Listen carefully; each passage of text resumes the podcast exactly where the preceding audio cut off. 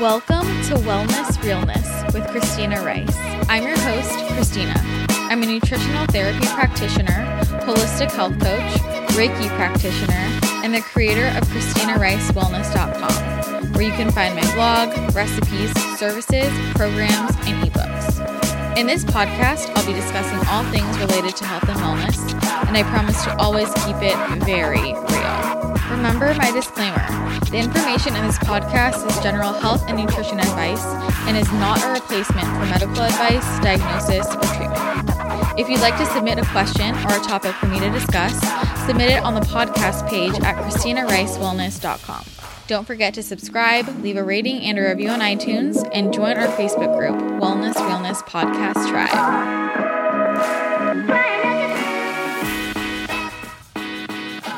Welcome back to the podcast. I hope you're having a good week. When this comes out, I will be heading back from Los Angeles back to beautiful San Diego and hopefully home for some time.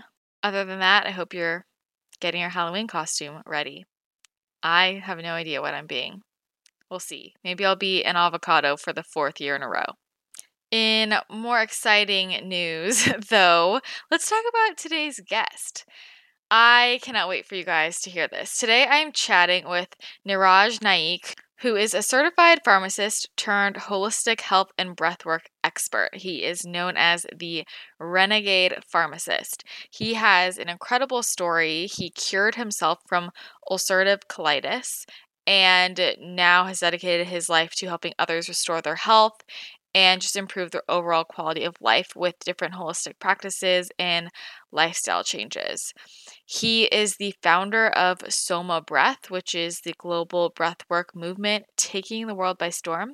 He's a Mindvalley and Hay House author, the creator of the world's most viral infographic, a serial entrepreneur, and one of the world's most sought after spiritual ceremony facilitators.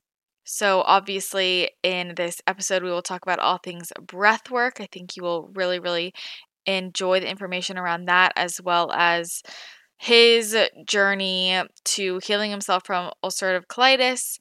And we talk a bit about diet, nutrition, also yoga and Ayurvedic practices, just all things healing mind, body, spirit.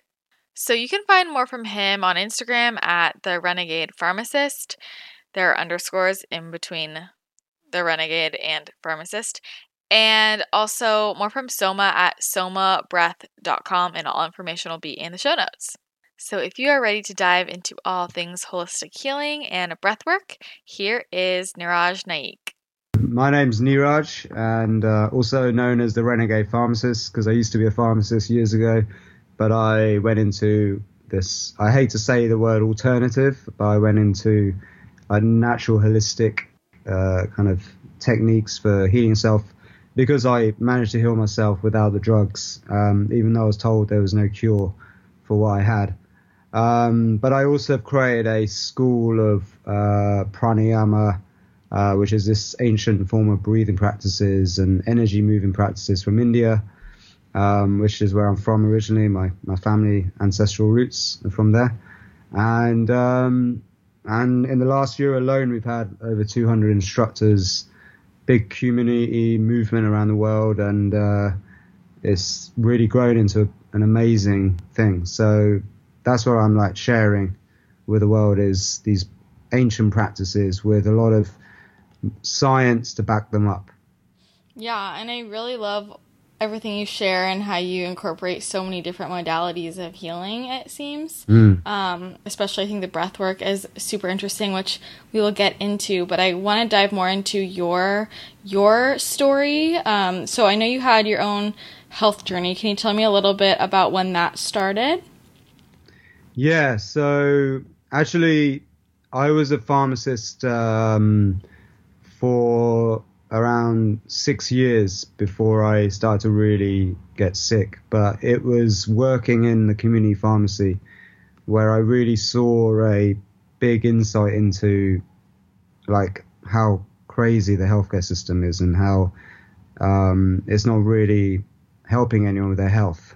And it's, I mean, it it helps in some cases, but with chronic health conditions like what me and you have suffered from in the past, with especially gut related digestive issues, is really hopeless. So anyway, I saw people just going around with uh, going home with shopping bags full of drugs, um, not seeming to get better, and I just got more and more disillusioned with my career.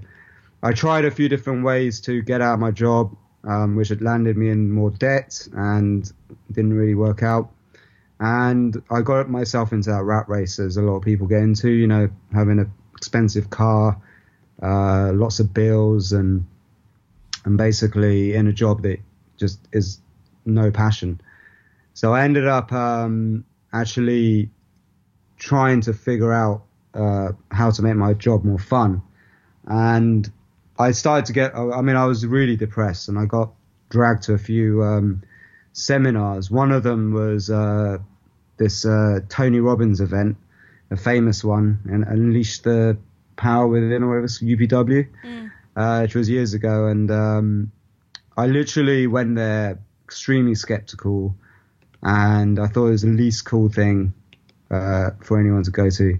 But I went anyway because I didn't have much choice. My friend bought a ticket so I went, and it was the first time I ever heard anyone talk about like diet, nutrition, even breathing and water, and how important it is for your health.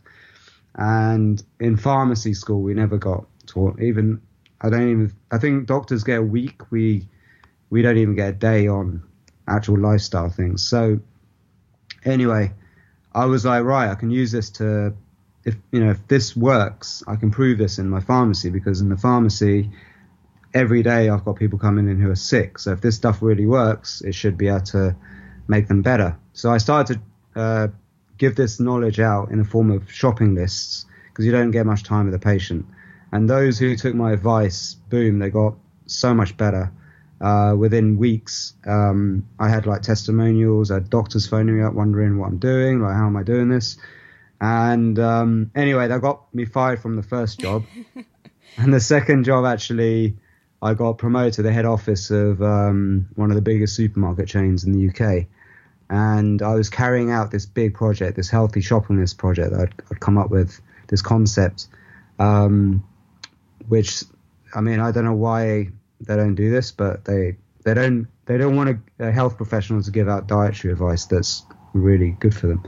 It seems yeah. in the mainstream. So anyway, so that that whole project got shelved because it was deemed too renegade at the time. And I ended up um, even more disillusioned than when I started, you know, the whole thing. So I actually, at that point, I think it was a combination of things. It was like a fear of having to go back to my old pharmacy job, which I absolutely hated, uh, feeling like a failure because I didn't get this project to work, um, just loss of hope for humanity and my connection with the spirit and God, I just totally lost faith in humanity basically. And boom, I got hit with a chronic illness, which is called ulcerative colitis. And for a year, I was like housebound, lost so much weight, and the doctors basically said, like, at the end, you know, like, you can either be a guinea pig for a drug that hasn't been tested before, or you can have your colon removed. Like there were the two options left. Now, obviously, I didn't want to go down any of those uh, paths.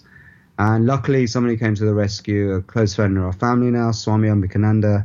She said to me, actually, you've got gift. Um, and they say that they say that God stands for gift of desperation. And actually, I was so desperate. And literally, she came to the rescue at the perfect time. And uh, she said to me that if you can cure yourself from this, and um, she she said if you learn these fundamentals of Ayurveda, pranayama, yoga. I mean, I she she said you know can't guarantee it'll, it'll help, but you, know, you can give it a go. Um, you'd be an amazing role model to other people. She was very prophetic because that's exactly what happened. And um, within a few months, I cured myself. I reversed this this illness. was I shocked all the doctors. Uh, they all thought I was nuts, and um, that point I was I I'd made a pact that I'm going to do whatever I can to uh, stop people suffering as much as I've done from all of these diseases, which I believe can be changed pretty quickly through the right lifestyle and um, uh, well, it's primarily lifestyle changes.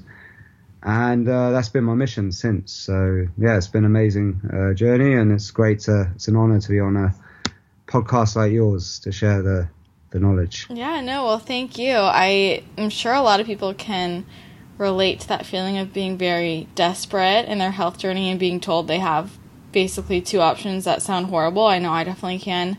Um, I'm, I want to back up though. I'm curious what was on the shopping list that you that you gave um, people. okay, so one of the most common things that I noticed was people who were overweight, like had obesity issues, um, had a tendency to get diabetes and high blood pressure problems. You could see people coming in for um, uh, things like statins, who a year later would be on more medications. And then you'll see people who came in for even like obesity pills. Like we had, there was a point where obesity pills were the big thing. Like everyone was on Xenical and all these lipid kind of controlling pills. Um, and you'd see, you know, the, the problems that would happen as a result of trying to control uh, obesity and diabetes and things through through drugs. The side effects were just huge. So I basically found that the easiest thing was to get people who were had those problems. So diabetes is a very big risk factor for other chronic diseases. Obesity is as well. Okay, so for those two, it was the easiest one. They were the easiest ones for me to, to work with. And also, actually, people who came in for blood pressure problems, who were on, like, who needed statins. So I was really good at getting people off statins and controlling their cholesterol levels normally. Now, the diet, actually, believe it or not, for all of those types is pretty much the same. Okay. And it's, you would call it like I mean, this was like you now it's like called the paleo diet and things like that, which is a very low carb diet. Mm-hmm. Um, and I used to use this mantra: lean, green, marine. So lean meats, green vegetables, and um, seafood. But very low carb, low starchy foods, low sugar, low glycemic index uh, creating foods. Um, and I had amazing results with that. I mean, since that point, I've uh, got more awareness of diet and and found that you know there's no one size fits all for everyone, and there's different ways to um, to treat different conditions uh, based on body type, personality types, basically the Ayurvedic system. Um, but my simple thing was just to so there was also a big correlation actually between fizzy drinks and disease okay that I saw so the first thing I did on the shopping list was to I'll do it in stages. Some people were really open; they'll do it. They'll just be open to changing their diet straight away. Most people, it was too overwhelming to change their their their junk food, factory based. I mean, you'd be surprised how many people just live on microwave meals. It was unbelievable. Yeah. It was like and fizzy drinks, and they were the ones on all the drugs. Right. So I I did a very simple thing. I was like, first, let's just get you to change your fizzy drinks for um, other drinks like that are not full of sugar.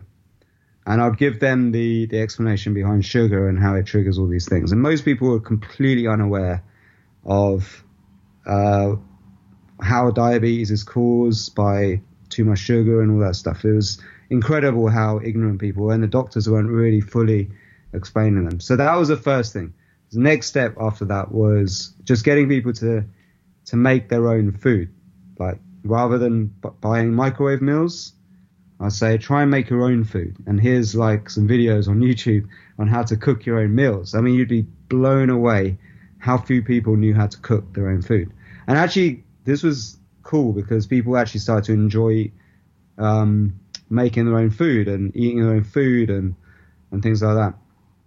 so they were the easiest things, and actually, just from doing that, there was a huge shift in people's health. Just by get, I, I call it the no factory diet. So just don't avoid everything that's in a made in a factory and replace it for things you can make yourself out of whole foods, like real foods. That was the first step. Then, in some cases, like people with like pretty high diabetes, um, uh, diabetic problems, um, and high obesity problems, I would like actually put them on um, a much more like uh, you'd call it like yeah, it would call it a paleo diet now, but I would even go a bit more extreme to the like Atkins kind of diet, which is also known as the carnivore diet nowadays. But I wouldn't, I would, I wouldn't go totally extreme. Only if they were they were open to eating um, meats and lean meats and things like that. Like obviously, if they were vegetarian, it'd have to be slightly uh, more kind of tactful.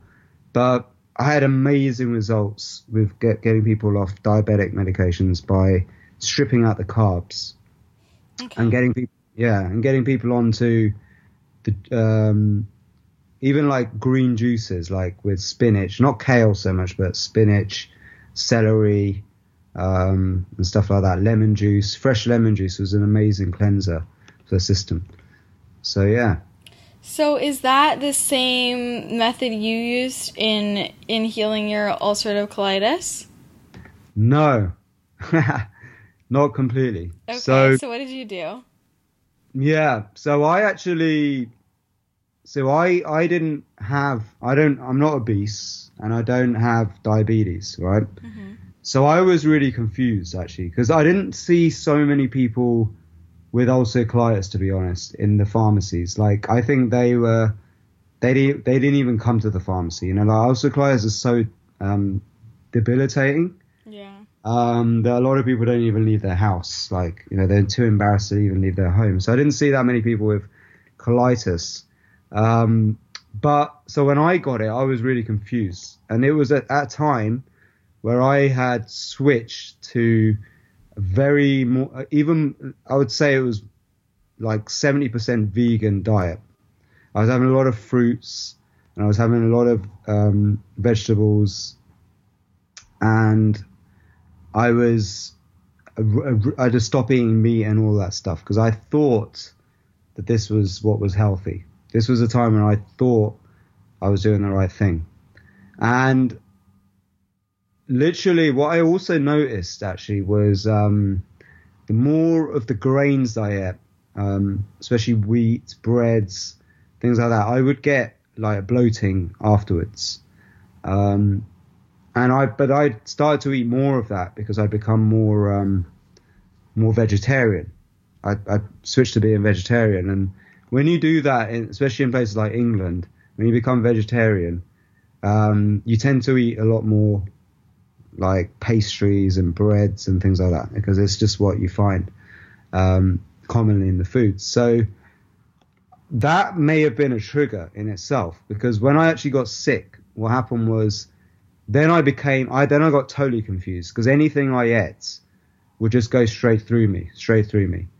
Um, and I and I got really confused by the internet. I was looking up, um, you know, what what what the even uh, conventional dietitians and nutritionists were recommending. And there was this huge movement around veganism at this point as well. So I actually even went on a vegan diet uh, and a fruitarian diet. And actually, that made it so bad. Like that was the worst. When I went vegan and fruitarian, like the symptoms went dramatically worse. And actually, people used to say to me, the vegans used to say to me, "Oh no, that's a sign you're getting better." Like you have to get worse before you get better. You know, yeah. all of that nonsense. All of that nonsense. I had all of that. So anyway, then then I actually um, went really deep into Ayurveda. And Ayurveda actually, this is when I really went deep into Ayurveda because Ayurveda states that there's no one size fits all, and it puts people into different um, uh, categories based on their phenotypes, so how they look, how they, they, appear, their bones, you know, their bone structure, their eyes, how big their eyes are, how small their eyes are, their um, the skin and the the nails even. a lot of details on how you appear and how you look, and even how you think and your personality type, all those stuff. And what that does, it gives you this overall kind of um, energy type for your mind and your body. All right. Through that, you can actually prescribe a lifestyle plan based on your energy type, which means that um, not because everyone's unique based on their different energy types, that you can start to figure out what is the right lifestyle for you. Okay. And it, and it also says that you have to, you know, you have to experiment a little bit. There's no 100% answer. You have to know thyself. So you got to try things out. And um, so I figured out actually through that, through my energy type, which is Vata Pitta, um, and this the point where I was with my health. It even says that people who are Vata Pitta under chronic stress conditions, um, especially where fear is a big factor, are more prone to ulcers of the colon, which is what I had, ulcers of colitis. So that was like I couldn't believe it. I was reading it and I'm like, oh my god, this is like a self fulfilling prophecy or something. But this is it was mind blowing how precise and how accurate it was. And I noticed why do people get obesity? Why don't I get obesity? Why do people get diabetes? And it was all in there. It was all according to the energy types, the bone types, the body types, and all of these things. So it made I started to like get a much clearer picture of diet, nutrition, and lifestyle um, based on these these different like qualities of a person. So actually, in there it says that although Ayurveda is it tries to make you um, go towards a plant-based diet more. Um, uh, if you, I mean, not everyone can can handle that. It does say that in certain cases, like meats are very very beneficial. Okay, but it never ever does it talk about being a vegan, ever. All right, and actually, Indian uh, Brahmins and all these holy people from India, they aren't vegans. They are they are vegetarians, right? They've lived with cows. They they worship cows. The cows provide an amazing source of food and mm-hmm. fuel and all these different things. And they provide dairy. They provide the most staple um, food in, in Ayurveda is ghee. Ghee is the clarified butter from, from dairy. So there's two parts of the milk, um, and you can actually make this pure whole fat, which is clarified butter, which is so good for you, and that's the ghee, right? So anyway, what I'm saying is that through that I discovered that actually to cure ulcerative colitis, um, you may actually need to get grounded, and grounding with warm, nourishing um, foods. And in in these cases, you may need meat. So then I start I started to get freaked out by that because I'm I was trying to be like a, a clean yogi at this point, and I was um, you know like freaking out because I'm gonna have to eat meat potentially to cure myself. But anyway, I started to then do some more research online, and I noticed that actually people who had cured themselves successfully from ulcerative colitis, there was a thing in common where a lot of them went to beef and bone broth and um, using steaks like like raw, like not like uh, like medium rare, not cooked very well cooked, but quite raw meats um, to heal themselves. And I mean, I actually love I love steak, but I'd stopped eating all of that stuff for a long time because according to the the yogis and Hinduism, that's a big no-no. But then I started to actually look into the Indian history, and I started to see a lot of bullshit there as well. actually, the kings, the royal families, would all eat meat, and they'd eat a whole like different variety of different meats and things. So I was like, why is it the royal families eat meat whereas the working class and all the peasants and stuff were told that it's unholy. Um, and they were all eating like basically peasant food, which would be rice and like, you know, a few vegetables. And then I started to realize that actually there's a lot of misinformation that's gone on for many, many years um, that goes all the way from the upper class down to the working class. And I do, I, I mean, I don't want to go down that, that road of conspiracies and stuff, but I do believe that there's a lot of misinformation when it comes to diet, nutrition, and there seems to be like one rule for them and one rule for, for us kind of thing. So, so I was like, well, I'm going to try this. And so then in Ayurveda, they talk about, and you have to go really deep to know, to figure this stuff out. And actually, sometimes you, you don't want to go into the the modern kind of approaches of yoga and Ayurveda to get um, the answers. You have to go actually to what people are doing in the West as well, um, scientifically. And I discovered through um, uh, I can't remember, I think it was Dr. McCullough or something about colostrum, mm-hmm. and through a um, a Western um, uh, supplier of colostrum, I discovered that actually well, and colostrum is basically the first milk that a um, that we consume. Okay, it's the first milk that mother gives to the baby, and it's super rich in immune factors, um, growth factors, and that that literally gives you the digestive system that allows you to consume normal food.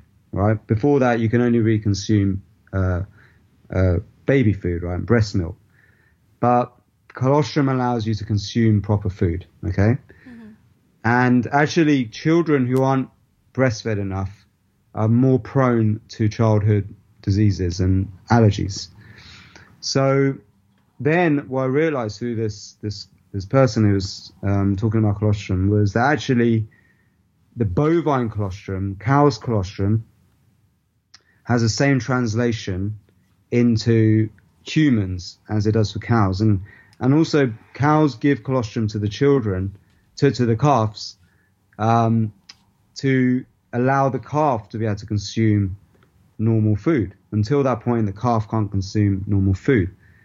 And also, the cows produce like four times the amount of um, colostrum the calf needs, and it's thousand times more potent than human colostrum. So it was almost like the cow was designed um, in a way to to give us this colostrum. And then I re- I saw through the research that actually Ayurvedic doctors use colostrum, and this is the reason why the cow is actually truly considered holy in India.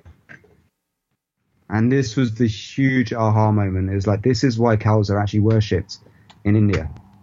And it's because the colostrum is this magical substance that can heal the, the gut, and the gut is the source of most diseases. The, and the, when you want to cure a disease, you want to focus on the gut first. And the gut is the, usually the first source of symptoms of disease. So when you start getting gut problems, that's when you need to start looking at your lifestyle to see what's going on. So this was all of this stuff started happening. I started taking colostrum within, I'm not kidding, within a month, I was back to normal health. I, I went on a um, kind of a very, very paleo diet. Um, I, I had a lot of beef during that time and bone broth, and I was healed within a month. And um, to a point that I could start eating pretty much anything that caused me allergies before. Like I could eat, I could have dairy, no problem. I could eat even like s- small amounts of bread again, and um, it basically fixed my gut and brought it back into normal health. Pretty incredible story. I hope you guys are enjoying this interview as much as I am, but I want to take a brief pause to tell you about today's sponsor, Native. You know how important it is for me to use non toxic products on my body. I'm very particular with what I put on my skin. And I love Native because they believe in using personal care products that are better for your body and using ingredients your body can understand. Native has been my go to deodorant for quite some time now, and I love that it's filled with ingredients found in nature, like coconut oil for its antimicrobial properties, shea butter for moisturizing, and tapioca starch to absorb wetness. It's formulated without any aluminum, parabens, or talc, and they do absolutely no animal testing. I love that it comes in so many different scents. So there are plenty of options for both men and women. And they also release new limited edition seasonal scents throughout the year. So you can get one of those seasonal options if you are looking for something a little different. Some of their classic deodorant scents are the coconut and vanilla, which I love, the lavender and rose, cucumber and mint and eucalyptus and mint, but they also have an unscented formula and a baking soda free formula if you have sensitive underarms. So some people find that with certain non-toxic deodorants, they get a little rash if their armpits are sensitive. So you would just go with the sensitive formula because that is made without baking soda, which is what usually causes that irritation. There is no risk to trying this out. Native offers free returns and exchanges in the US, and you can also save $2 per stick when you subscribe. So if you uh, get this subscription, then you don't even have to remember to restock your deodorant and you can get a native deodorant delivered to your door every one, two, three, or four months, depending on how often you typically go through deodorant. Nothing is worse than running out of deodorant let me tell you. I was using the coconut and vanilla scent before and then I wanted to try another scent with my with my new deodorant when I got another one in the mail. So I have been using the pink grapefruit and elderflower sensitive formula recently and I'm obsessed with it. It was one of their recent seasonal scents I I love it. It smells so fresh and like the other one, it just works so well. It can be so difficult to find non-toxic deodorant that actually works and especially here in San Diego, it's still been really hot and just you know, when I go on my daily walks, I'm always sweating and I need something that's going to hold up through the heat and this performs. So I highly highly recommend it. And I was checking, and some of their new scents for the season look amazing. They have a pumpkin spice latte scent, which I totally want to get next, and also sweet almond and honey. That sounds amazing too. And I love that their scents they smell so good, but they're not overpowering and they don't smell fake like some deodorants do. So, all around, 10 out of 10. I love this stuff. And I just think deodorant is one of the most important things to switch to safer. And in general, you want a deodorant that performs and works. And that's why I love Native. So if you want to try it out, just go to nativedeodorant.com and use my promo code wellness for 20% off your first purchase. Again, that's nativedeodorant.com N A T I V E D E O D O R A N T dot com and use my promo code wellness, W E L L N E S S, for 20% off your first purchase. I know a bunch of you have been loving this too, so if you try it out and you are loving it, share it, tag me, tell me what scent you got because I want to keep trying new scents. I love this stuff. All right, now that I've filled you in on my recent deodorant obsession, let's hop back into this conversation with Niraj. Yeah, it was amazing. And since that point, I've helped so many people, hundreds and hundreds of people around the world with similar conditions as I've had. Wow. So, um, did you reduce your vegetable consumption too? Like, I'm wondering if you, how you feel about like, like the carnivore diet. Um, I think it's really like an extreme diet, and I mm-hmm. think it's like a medicinal diet. Mm-hmm. So I think it's something that can help people who are have got themselves into a bit of a kind of an imbalance due to having way too much gluten and wheat and sugar and mm-hmm. processed stuff, and the going the opposite direction. Um, and having that kind of, I mean, meat in itself is very nutritious. The problem with overconsumption of meats, okay, is I think that the problem is is not the meat itself, it's just the way the meat's farmed and and the quality of the meat. But I think that some people, based on their genetic histories and their ancestral roots, probably that's the right diet for them. Like a a more majority meat diet, less food. You don't need a lot. Like maybe one meal a day, which is like a meat based uh, diet, lots of vegetables as well at the same time. um, with very low carbs, hardly any carbs. And then, uh, and I know with the carnivore diet, I think this is the case with the carnivore diet, that there is a point where you would eat um, uh, maybe fruits based on the season. I think so. I don't know if it's so extreme where you completely strip it out all the time or not. But I know in some cases, like I think, so. So if you think about this, like um, fruits only really grow uh, at certain times of the year, mm-hmm. and um, so there'll be a point where people would uh, ancestrally would uh, stop eating so much meat and then start enjoying the fruits.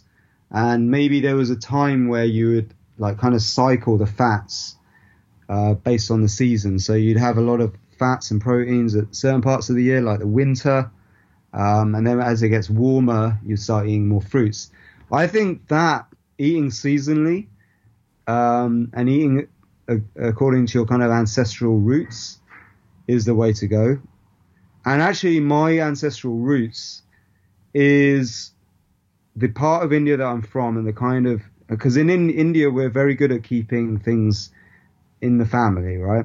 Uh, you know, there's a like some people won't even marry outside of their village, and um, so we have like clans in in India, so that you can see uh, like where ancestrally I come from, like where our clan comes from, and we actually we come from Afghanistan originally. We come from the Hindu Kush region, which is like northern Afghanistan, and um, so there people would eat a very different diet from people who were ancestrally from who were just brought up in like the jungles of India.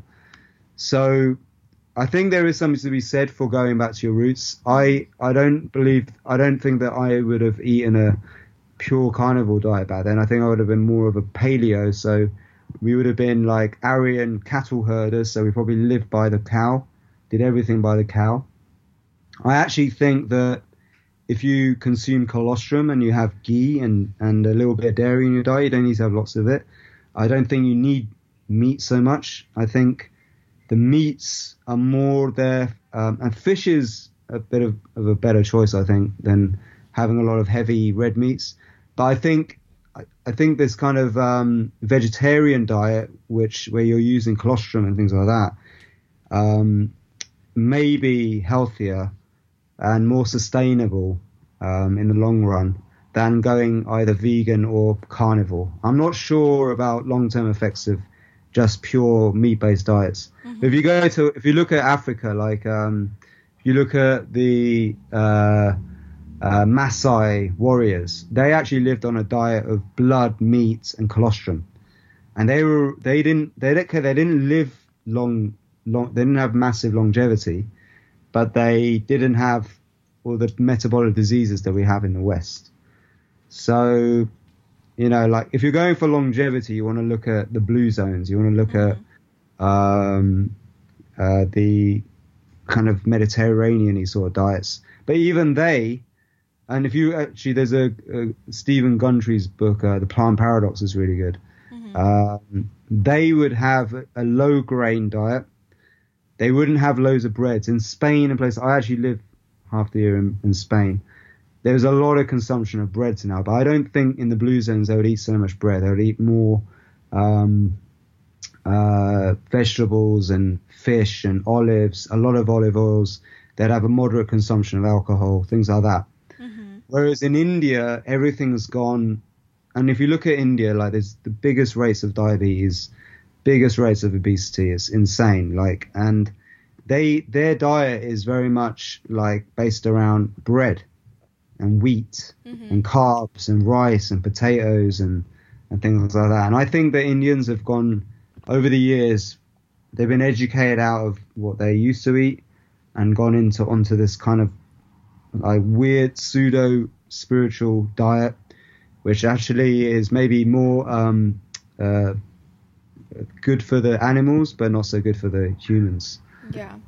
Um, yeah. Well, okay. So I'm curious if someone wants to find out good information about how to eat for their dosha, like you're kind of saying a lot of the popular information might not be might not be totally accurate or the best advice. Like, where would you recommend someone go to find out um, what true, like, traditional Ayurvedic wisdom would would recommend? Um, I mean, I actually think that you, you're better off actually looking at some of the the people like the Western doctors who have gone towards Ayurveda. So one of them is this guy, Dr. David Frawley, mm-hmm. um, who's written a book called Ayurvedic Healing. I highly recommend that book. Okay. It's a really good source of, it's really well explained um, introduction to Ayurveda. Um, we actually teach people the same stuff in our our courses as well mm-hmm. through Soma through our school. But um, like if you're really really serious about learning about Ayurveda, I think his course is really really good. Uh, it's, a, it's a really good introduction. The problem with um, like some of the yogi, the ones who are extreme yogis, mm-hmm. is that they're more biased towards a vegan or vegetarian diet, which I just don't think is safe for everyone. I don't think it's right for everyone. Why are they so biased towards that? Because it's considered more holy, right? It's more yeah. spiritual to okay. to not kill animals. um, yeah. Okay. Well, I also want to move into some of the lifestyle changes you made. Um, because I mean, so you changed your diet. What about what else in terms of your lifestyle did you change to heal? What did you focus on? Okay, so according to Ayurveda, um, like any disease that's chronic, is a spiritual disturbance. So spiritual spirit is breath, okay, energy. They're all the one one and the same thing.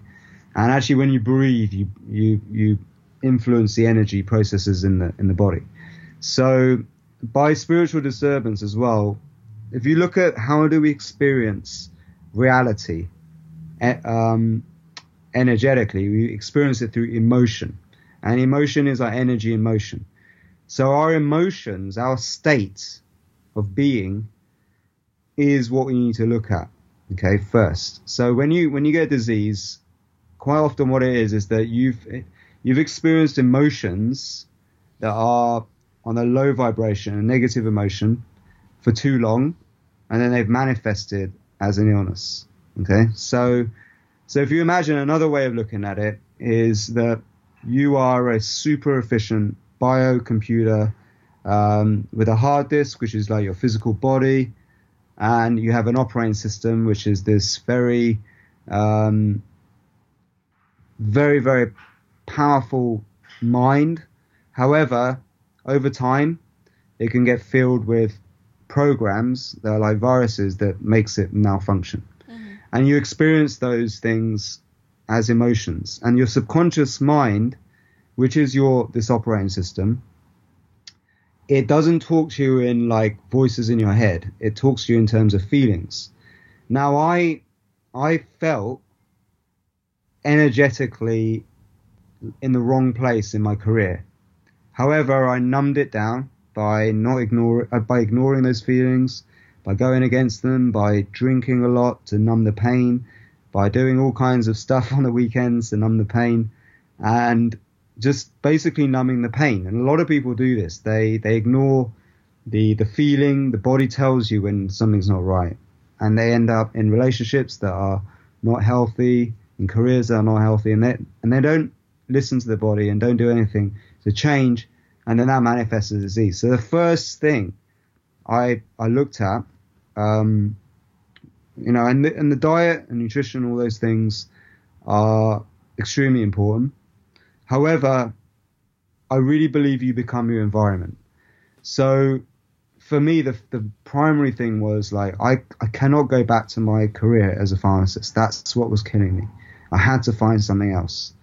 And what I, I, I so everyone's going to be different, but you need a series, you need a system of self inquiry to figure out what it is that you really want. What is it that's going to make you feel comfortable in your environment? For me, I didn't want to be uh, stuck to one location. I wanted to travel. I wanted to. Uh, I'm a creative person. I'm a musician. I'm an artist. I wanted to find a way to be creative um, and find find a way to do that. And I started to go be curious and to read, and I, I started to learn about and um, all these ways of creating an income around my passion. And through that, I turned it into a game, a strategy of getting myself out of this environment into a new environment. And it all worked out in the end. But I think that a lot of people, what they do is they they settle with what they've got mm-hmm. because they think that there's no way out. But all you've got to do is really simple. You've just got to find people who you admire, who you respect, uh, who are living the kind of lives and lifestyles that you would want. All right. And then just to reverse engineer what they did and then go after it and have faith that the universe will support it because otherwise you're just going to get disease. You're going to get sick. All right. And I, I really believe that the, this is a question everyone's got to ask themselves. Um, every day they wake, every morning they wake up and they got to ask themselves, am I waking up today with absolute enthusiasm to do a hard day's work? Um, or am I waking up today because I feel like I have to do this to survive? Or am I waking up um, with enthusiasm, enthusiasm to be compassionate to other people? Or am I just being nice and faking it just to fit in? All right. Because that answers that question. If you, if you, if you're waking up feeling like you have to do something to survive, if you're in survival mode, if you're if you're around people that you, you don't really gel with, you don't vibe with, you're going to eventually get sick. That's that's just how reality is, unfortunately. And you have to trust. And this is the, this is where the faith comes in. That the universe really wants you to be happy, right? So when you start to move out of those situations and find a strategy, you've got to be rational as well. You've got to can't do stupid, irrational things. You've got to find um, a way out that's rational, that's going to actually give you the result that you want. You you you'll be surprised at how effortlessly life starts to flow, you know, in in the direction that you want.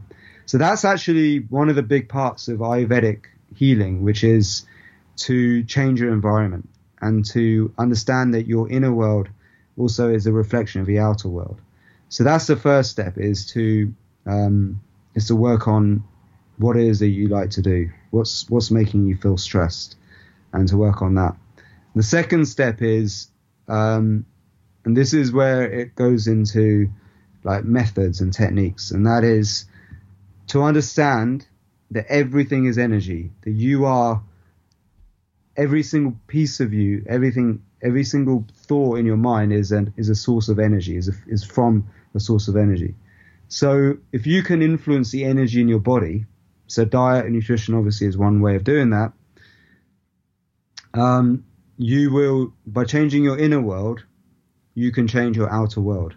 This is actually what pranayama is. Pranayama means energy control.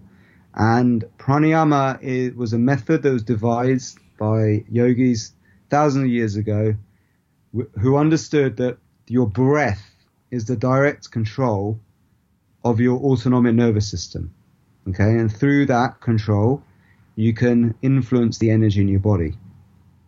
So they create a series of breathing techniques that allowed you to to influence your immune system, to increase your energy levels, to decrease your energy levels, go to sleep, to wake up, to feel supercharged, to be more creative, to have um, better dreams, and all that stuff.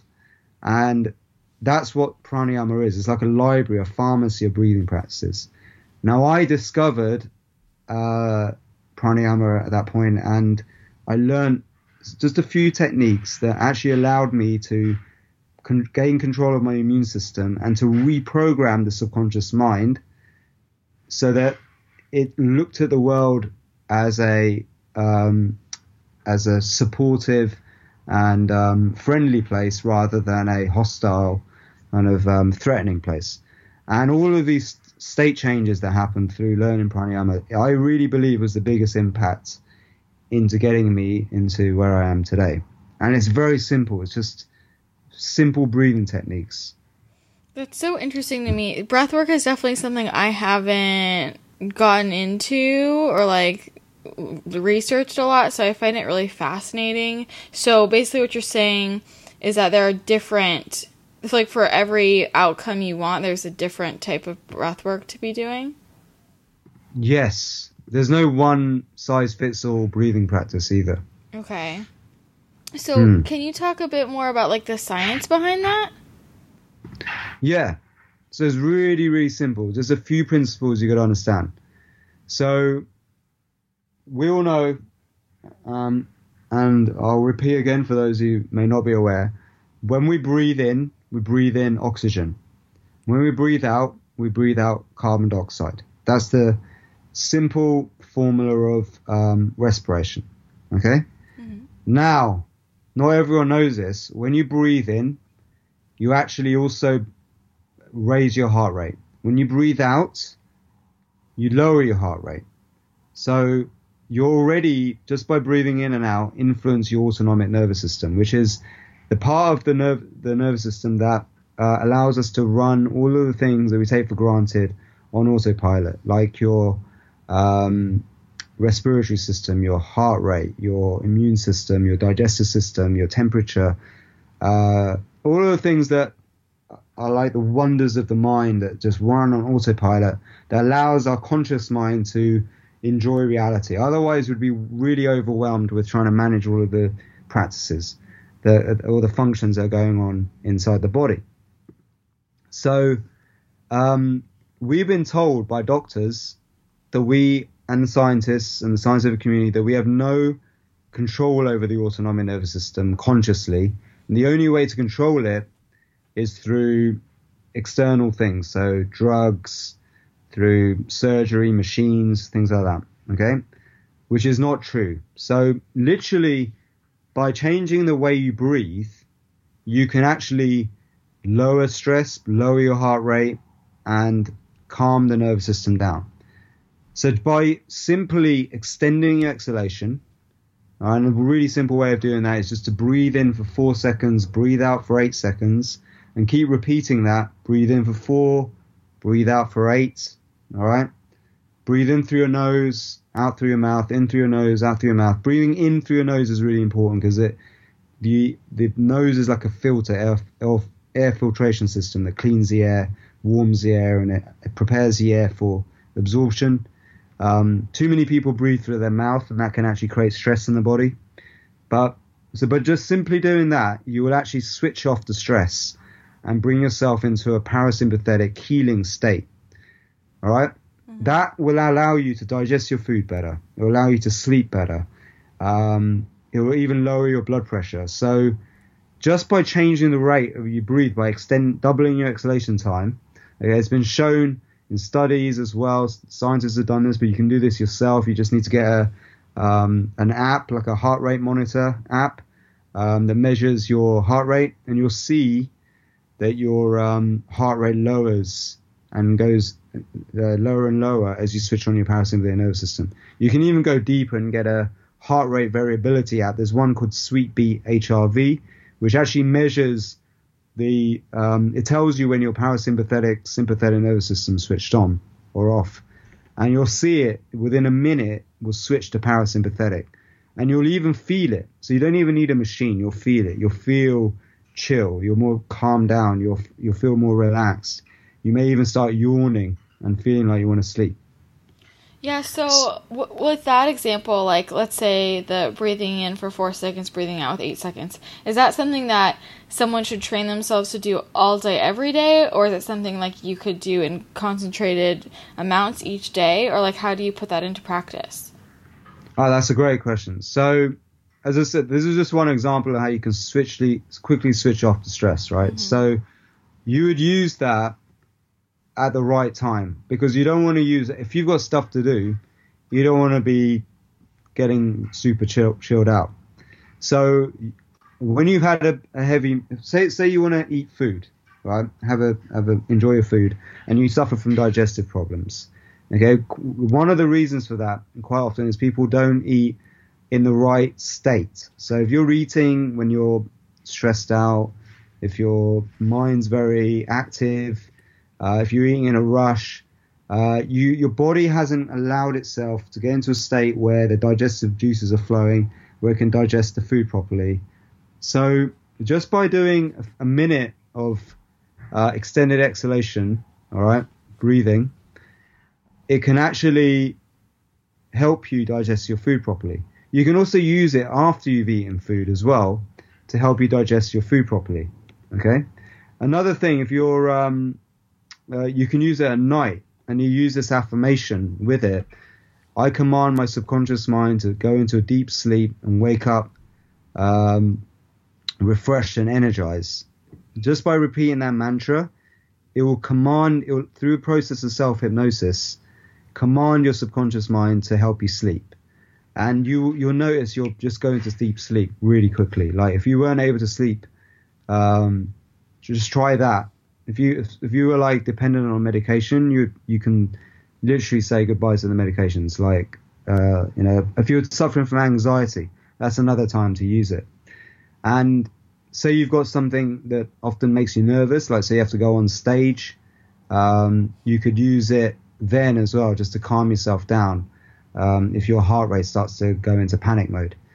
Uh, so there, that's that's something that you should use in the right time and place, right? Okay. Not necessarily all day long. Okay. There's another another practice that can help you to get into that flow um, state more, which is again same principles of rhythm of breathing. So if you breathe in and out, in for four, out for four, the same rate, you create this state called uh, coherence, where because you're breathing in and out for the same same time, you're stimulating the parasympathetic and sympathetic at the same same rate as well. So this actually brings you into the balance, a state of balance where you're not into these ecstatic states and you're not into the super chill states. You're into this natural um, kind of balance flow state or the alpha state.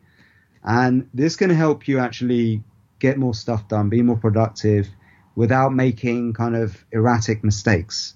It's a really powerful um, like breathing practice for getting into flow, right? Mm-hmm.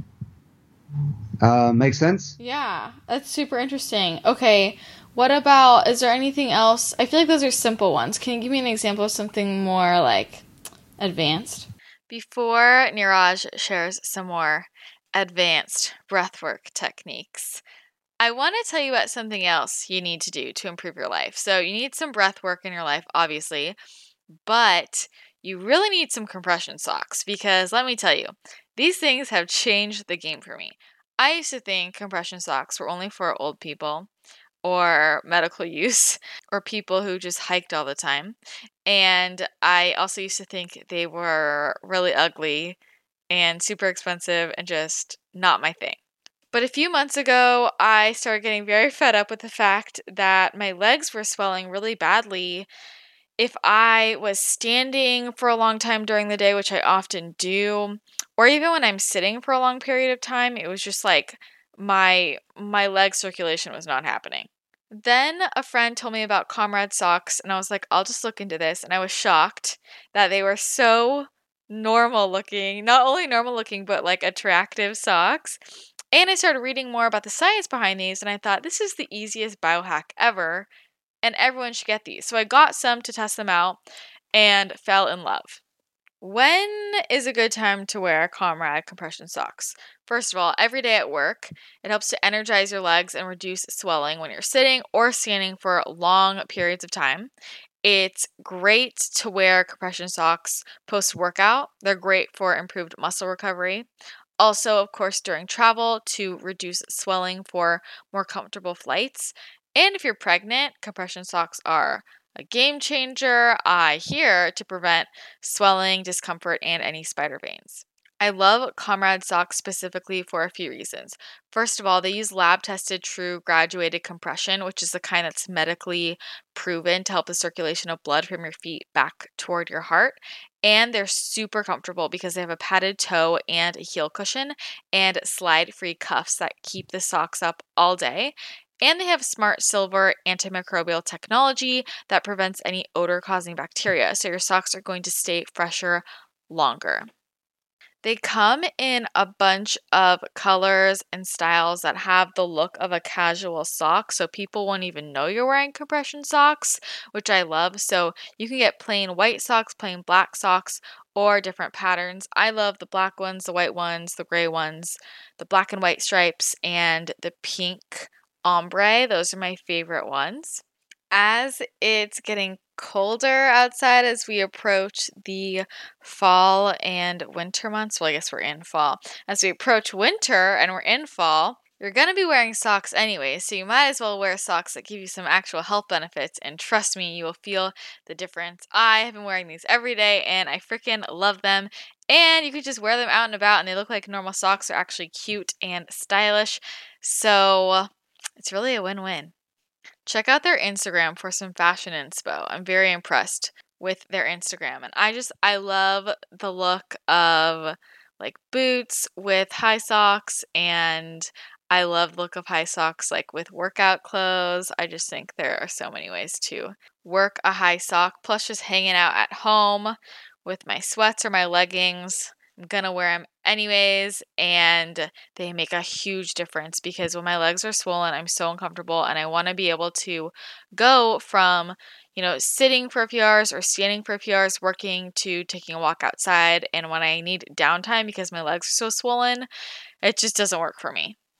So, if you want to check out Comrad Socks and get your own pair, which you definitely want to, then you can go to comradsocks.com and use my discount code CRW for 20% off your purchase.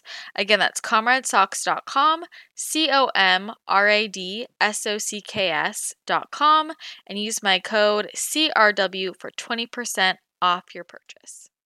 So, get your pair of socks and then sit down and do some breath work, and you will just be the picture of health and wellness. I swear. Okay, let's get back into this chat with Niraj, and he's going to talk some more about breath work. Yeah, I mean these are these are simple, and actually breathing practices are really simple. So the other the other so we talked about getting like relaxed. We talked about getting into flow. Mm-hmm. Now, there's also energy you can produce as well. Like okay. you can stimulate your sympathetic nervous system. There's two ways to do this. So um, again, with the same principles of rate of breath, if you breathe in and really bring in your exhale and and breathe in fully, and then just let go. Uh, like just allow gravity to let your exhale come back down to normal. What will happen is you're breathing in for double the rate as you're breathing out. So you're like this.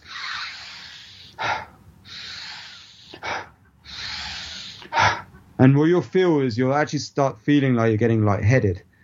Just by doing that for like a 20, 30 seconds will give you a short burst of adrenaline and it will wake up your sympathetic nervous system and give you a burst of energy. So that can actually help you get into like an alert state of mind.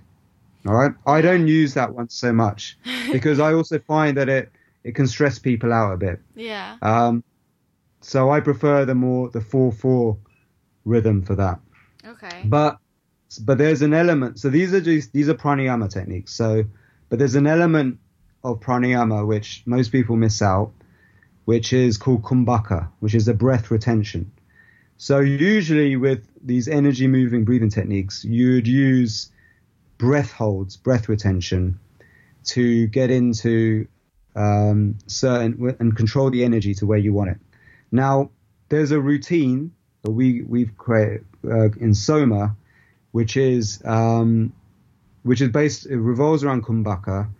That is actually, I believe, one of the most powerful breathing practices that exist, and this is exactly what I used to heal myself. Um, as part of the, the, the process of healing myself. All right. So here's this is the routine. It's really simple. So you you the the two four rhythm that I talked about. You do um, like a minute or two, okay, or you do like 30 to 50 repetitions of breathing in for two, out for four, or in for four, out for eight.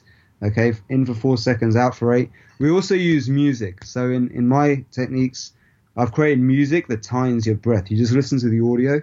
The music times is timed to your breath so you just follow the breath with your breath in and out in time with the music. So you do like a minute or two of the 2 4 rhythm. It gets you into this really deep uh, meditative state. And then you hold your breath with no air in the lungs on the exhale for as long as you possibly can.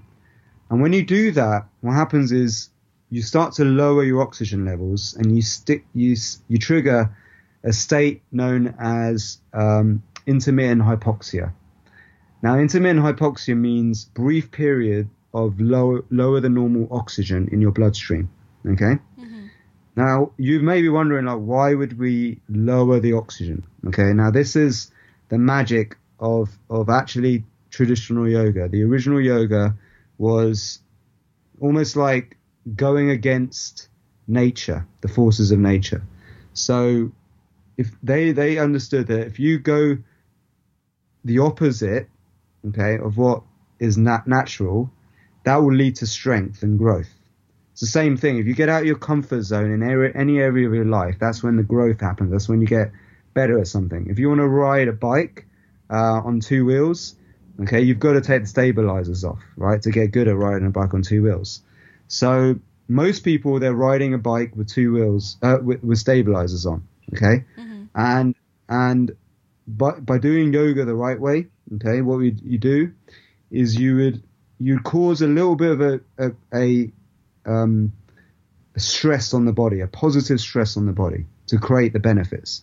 So by lowering the oxygen for a short period of time, it makes your body think, your brain think that you're going into a period of low oxygen. So it goes, ah, I need to prepare for low oxygen. So what it does is it actually makes you more efficient at using oxygen. Okay? Mm-hmm. So it produces more red blood cells. Your mitochondria gets more efficient. You get better blood flow because carbon dioxide, nitric oxide actually wakes up blood vessels and improves blood flow to your um, various uh, organs in your body especially to your brain and your heart and your gut, the organs that use up a lot of oxygen. So by doing this, what happens is you get better blood flow and you get healthier organs as a result. You get better better nutrient supply to the the areas where um, uh, where it's needed. And what also happens is that you become more efficient at using oxygen. And this is the secret of pranayama. The goal of pranayama is actually to to train yourself to need to breathe less over time. By breathing less over time, okay, it's a sign by by feeling like you need to breathe less over time, is a sign that you're more efficient using oxygen, which will mean that you have less risk of oxidative stress in the body. Now, Harvard have done studies on this and confirmed this. That actually over breathing and having too much oxygen in the bloodstream, okay, from over breathing, can lead to oxidative stress. It's one of the reasons why we need antioxidants is to prevent the oxidative stress. Okay. Now, oxidative stress, what that causes is free radical damage. It causes early cell deaths. Uh, degenerative uh, diseases are caused by cells dying uh, more uh, faster rate than they're being replaced, and um, it can also lead to cancer, like mitochondrial dysfunction from um, and uh, genetic uh, DNA dysfunction because mutations happen from um, free radical damage. So, literally, by holding your breath for a long enough time every day, just having the right dose every day, okay, not overdoing it, just getting the right dose, it can lead to you actually getting better blood flow to your organs, um, more energy, better energy uh, supply, uh, and actually even preventing chronic diseases from happening because of all those things, even cancer. So this is the most revered technique of all in pranayama, which is called kumbhaka. This is what I really, I re, all of my practices revolve around this, and I teach people how to do this in the right way. And using affirmations and mantras and visualization techniques, you have a very powerful system of healing, which is just revolves around breathing and it's incredible for changing your state and the energy flow in the body as well. Okay, so I'm curious, like how. It, okay, so basically you're saying that breathing less over time is more optimal, um, but isn't holding your breath all the time also not good for you? like, can't that also yeah. keep people in the in the sympathetic state? No, as I said, it's the right dose. Okay. And you're only doing it for a short period of time. Like we're talking like a minute, two minutes. You know, actually, what you'll find is the better you get at it, the longer you can hold your breath. Like yogis can hold their breath for minutes and minutes Okay. um, at a time. I can hold my breath up to like four minutes. you um, can? a bit- yeah, yeah, with a little bit, of pra- and that's with no air in the lungs. So you have to breathe all the air out first. Okay, but we're Oh just we're just talking about minutes. We're not talking about chronic. We're not talking about Yeah. chronic hypoxia, which is okay. completely different thing. We're talking about intermittent hypoxia, and actually, this phenomenon has been studied by um, uh, scientists in Russia. So, actually, what happened? There was a phenomenon that happened in the 1980s um, Olymp- uh, uh, Mexican Olympics, which was held at high altitude where the oxygen levels are very low. People were breaking world records, right, left, right, and center, and they were like wondering why is this? And the, the, the theory came down to the fact that it was that the Olympics happened at high altitude. So because people were breathing at lower oxygen levels, uh, they were becoming more and more efficient using oxygen. So they had more stamina, more energy. They were literally they were getting fitter, um, and that's why they were breaking world records. And it was the only time it's ever been held at such high altitudes in Mexico. So Wow. the Russian scientists who are really competitive, they were like, right, we need to figure out, you know, how to make our our athletes the best.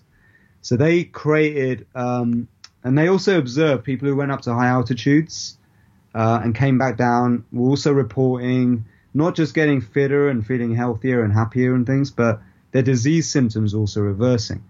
So they're like, right, and they they devised these machines called hypoxicators, and they created intermittent hypoxic uh, training as a therapy, and it's got amazing health benefits. But it's very expensive. You need big machines to do it, and you have to go to clinics and all that to make it work. But the yogis knew thousands of years ago that just by holding your breath in the right way for a you know a few minutes a day, not, we're not talking about doing it for hours at a time, it will lead to incredible, miraculous health benefits as well. And actually, they also knew that oxygen and our normal oxygen that we have at atmospheric, uh, uh, sorry, sea level, um, uh, is actually not that good for the human body. Okay, and it causes aging. That's what leads to aging because of what I was talking about. So they would, the yogis would go and live at high altitudes. You see yogis go and live in at the top of mountains like in the Himalayas and stuff where the oxygen levels are very very low. So there's a reason for all of these things, and you know it's because oxygen isn't necessarily our friend. It's essential, but we have to treat it with respect. We have to treat it like fire. What you need to do is you need to look look at the mitochondria, which is the energy center of the cell. It's what there's there's over a thousand different mito, like mitochondrial cells in your um, each cell of your body produces energy, and the mitochondria burns oxygen just like a fire burns oxygen air to produce fire. You're going to treat oxygen just like that. It's like the same respect as fire.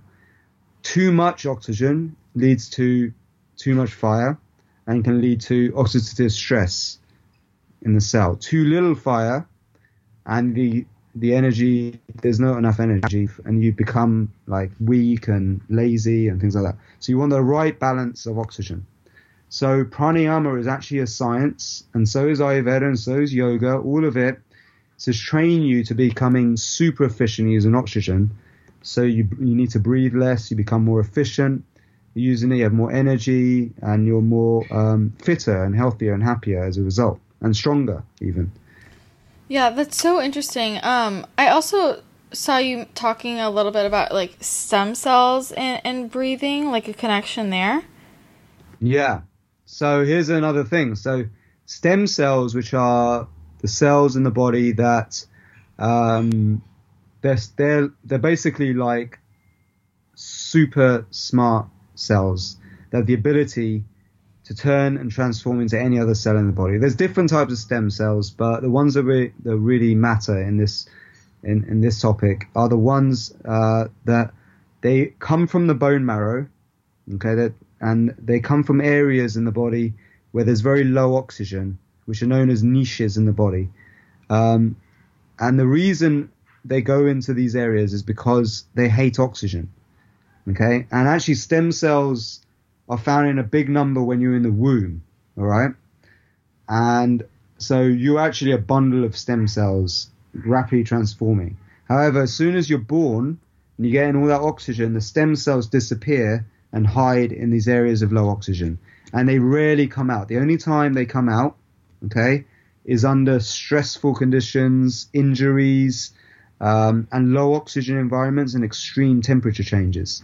These are the times that stem cells get activated. And there's these certain types of stem cells called very small embryonic stem cells that are these magical, godlike, omnipotent uh, cells that can transform into any other cell in the body. They have this intelligence where they can actually go to areas of inflammation and, and lower inflammation, cause, cause uh, regeneration um, and renewing of cells. Uh, so disease cells can actually be replaced and and organs can become healed as a result if you know how to activate stem cells. Now, this is the thing, and I'm actually talking to one of the top um, stem cell experts in the world about this to confirm it, but it seems pretty much this is the mechanism of what helps me heal, which uh, also uh, explains why so many people in our community are, are healing from different uh, diseases and getting even their eyesight back. In like we have loads of anecdotal um, reports of people's eyesight suddenly getting better. The only way I can explain it is through the activation of stem cells, and it is known fact that these very important, uh, sorry, I call them very important, but they're very uh, small embryonic stem cells um, are activated under low oxygen environments. So when you hold your breath for a long enough period of time, okay, and you bring the oxygen levels down enough in the bloodstream, because that's where these stem cells are found in the bloodstream. This is called a systemic hypoxia. It will trigger them to wake up and awaken. And then they have this natural innate intelligence which allows them to move to the areas that they need to for rejuvenation and healing. That's so amazing. That's so interesting. Yeah. When did, when did you first like start finding out about that? So what happened was, um, so I so I made a pact that was I need to figure out what how why why did I heal myself? Like yeah. what happened? And I think the diet, nutrition gives us some of the building blocks to rebuild the body.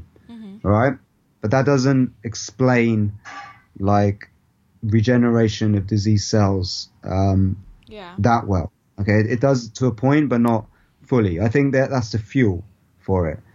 Also, uh, pranayama, I think, yes, it calms the nervous system down, but it also doesn't fully explain the mechanism. And the mechanism is what I'm really in, in, interested in. So what happened was then, for a long time, I just had no idea until I read a paper by a now dear friend who's involved with our with our school called Dr. Prakash Marsh, who wrote a paper on um, this these breathing practices, how they can how certain pranayama techniques can activate uh, stem cells. Um, and when I read that and I, I realized it, the technique he was talking about is exactly what I just shared. This breath retention, kumbhaka that's when the light bulb went off. And I was like, right, I have to meet this guy. So I went to study with him, and he's a yogi, and he uses yoga and pranayama to heal patients in in his clinic. Um, he also has a, a medical practice in Rishikesh in India. Um, so I spent some time with him studying and, and reading the, the research that he's brought to the surface. And then this opened up a whole can of worms, and I and I saw this Russian research and all this stuff.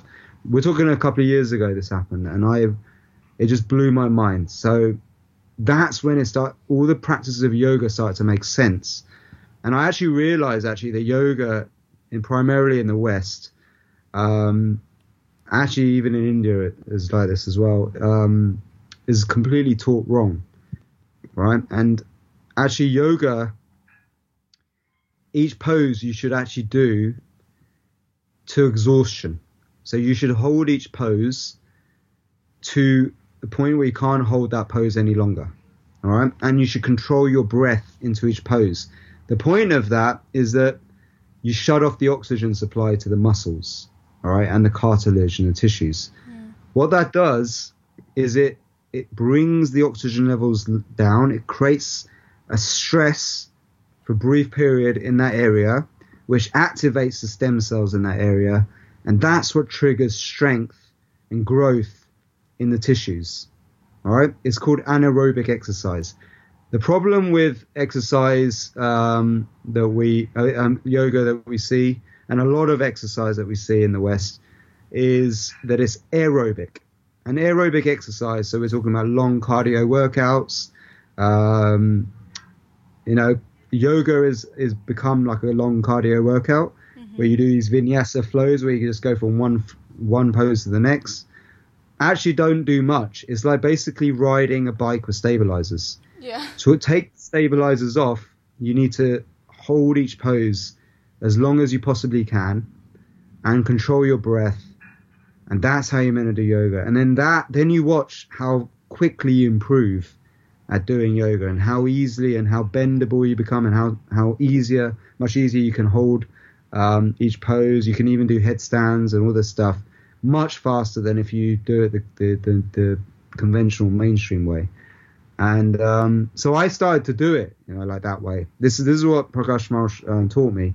I started to do it that way, and suddenly I was doing headstands. I was doing yoga poses I'd never done before. I started to enjoy yoga. I could actually bend forward and you know and do a proper forward bend for the first time because I was a, I was really scared of doing yoga before because I just didn't think I was bend uh, stretchy or bendy. Mm. But that that all changed when I started doing it this way, which is a traditional way of doing yoga. That's so fascinating. And, yeah, yeah. Um, so with the breath work, I'm curious. Like, so have you seen people heal themselves just through the breath work? I've seen. So so basically, it's hard to say if it's just the breath. I think the breath, as I said, it's all it's all it's all different uh, pieces of the puzzle, right? Mm-hmm. So the breath work is a major component, okay, and it's actually the first thing. It's the easiest thing for us to work on. Now, if you go into my uh, Soma Breath group uh, on Facebook, you'll see so many anecdotal stories of people um, healing themselves from chronic health issues and re- even regaining eyesight. Mm. And they're they're people just doing the breathing practices. There's many people in there who just do the breathing practices. And actually, if you look at uh, pranayama, um, uh, and you look at like so the people who are teaching it properly in India, there's a few of them, um, and you look at their testimonials and, and stories, you'll see that there's a lot of evidence to suggest that just literally just by doing breathing practices, um, you can have dramatic influences on your in your health. But I don't believe that that's the only thing. I think you need to follow the right. I mean, I don't believe that if you're drinking heavily and smoking heavily and eating junk food, that just by doing breathing practices is going to do much for you. I think yeah. I think I believe in a holistic approach. Yeah. I would agree. Well, thank you for sharing all of this. I know that the audience is going to find this really interesting. I, like I said, I've never talked about breathwork before on the show, um, so I think this could be really helpful for people to incorporate into their into their lives. Um, and I know that a lot of people are going to want to know how to learn more. So, what would you recommend? How can they get connected with you and Soma? So, the best place is to go to. Um, our website, somabreath.com, and just sign up for the free webinar. And that webinar basically talks you through the science and everything that I talked about and gives you a, a, an actual experience of the breathing practice so you can see how simple it is and experience it. And and then after that you can decide whether you want to you can even we even have an instructor training so you can become a a breathwork instructor, but you can just simply do one of our courses or programs, or just go go away with what you learned in the webinar and start getting results just from that. We have a lot of people actually who just do that and get a lot of benefits um, just by doing our little daily practices that we recommend. And then obviously we have the Soma Breath group, which is um, the next logical step. Is to join there, interact with our community, my whole vision is to, and it's really worked out in an amazing way, is to build communities around breathing practices. I believe that that's what bonded people back in the day. In fact, the word spiritual means to breathe, believe it or not, in Latin. That's what it means. Yeah, spiritu means breath. That's where it comes from. And um, when you breathe together, magic happens. Actually, to breathe together, all right, the word, that word actually means to conspire. Okay. Mm. And actually, before uh, the 13th century, uh, conspiracy wasn't a bad thing. Um, it was actually a good thing. So when people got together and they breathed together, and it, it would create um, a harmony. And a lot of the religious practices back in the day revolved around breath. They've just been forgotten. And um, so my whole great world grand conspiracy is to get people to breathe together mm-hmm. and to conspire together to um, to build community again, to get to regain the sense of belonging, uh, which is really missing in the world. Because I really believe community is a cure, and having a good support group, having people that is like-minded, that you trust and feel a sense of belonging with, is really the cure. That's what really helped me the most. I would say is finding that community. You know, because I was so alienated from people that I connected with um, as a pharmacist that when I started to get into meditation, into yoga, it was a community of like-minded people that that gave me that that that um that final shift into wellness. You know. Mm-hmm. Yeah. Yeah. Well, that all sounds amazing. And then, what if people want to connect with you personally, like on Instagram? Oh yeah, Instagram is uh, the underscore renegade underscore pharmacist, um, and there's also Soma Breath on Instagram. Mm-hmm. And uh, yeah, there you can um, you can follow me as well. Awesome. Well, thank you again, Niraj. I had so much fun chatting with you, and I can't wait for everyone to hear it. Yeah, fantastic. Much love.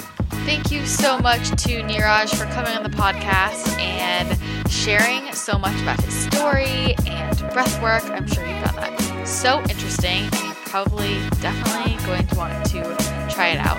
You can find more from him at the Renegade Pharmacist on Instagram and make sure you head to somabreath.com to learn more about different breathwork meditation techniques. You will love this.